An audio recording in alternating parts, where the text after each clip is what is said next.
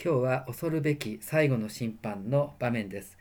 良い人は天国、悪い奴は地獄。この単純明快なテーマ、どの宗教でも語られる。そして人間誰もが素直に受け入れることができる。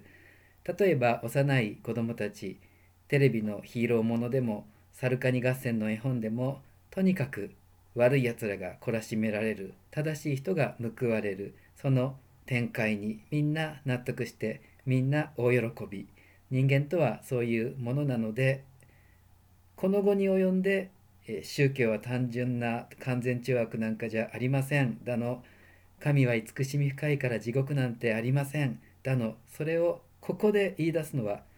全くもってナンセンスというか野暮というか無粋極まりありません。ここで大事にしなくちゃなのは何よりも直感的に感じる素直な気持ち。やばい大変だ。このままじゃ私は地獄だ。そう感じて心が神の方に少しでも向かう。これです。宗教って理屈だけじゃないわけで例えばタイとか仏教国だと地獄ランドみたいなのがあって悪い子はこうなるんだ。しかと見ておけみたいな、まあ、キリスト教だってシスティーナ礼拝堂のミケランジェロの最後の審判の絵みたいに悪いやつらが恐ろしい鬼か悪魔かにこうどつかれて地獄に落ちるって、まあ、こういう絵を見たりしてギクドキあきっとこの通りなんだ。このままじゃ私もこうなっちゃうみたいな気持ち心に起こる波風、まあ、理論理屈じゃなくて心が動いていく。そっちにこそ宗教の大切な深みがあるわけで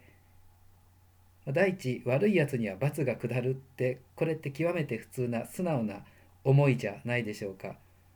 だからこそ人間ここすごく大切にしなくちゃならないわけで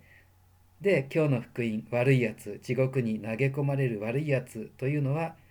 飢えていた時に食べさせず喉が渇いていた時に飲ませず旅をしていた時に宿を貸さず裸の時に着せず病気の時牢にいた時に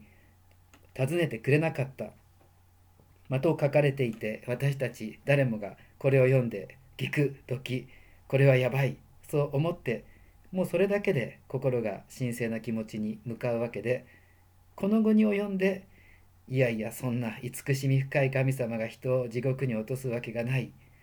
だなんてまあ、それはそれで全くもって正しいけれどもでもここでせっかく自分がこの恐ろしさで神聖な気持ちになったその矢先にそんな言い草を持ち出すなんてもう黙らっしゃいというか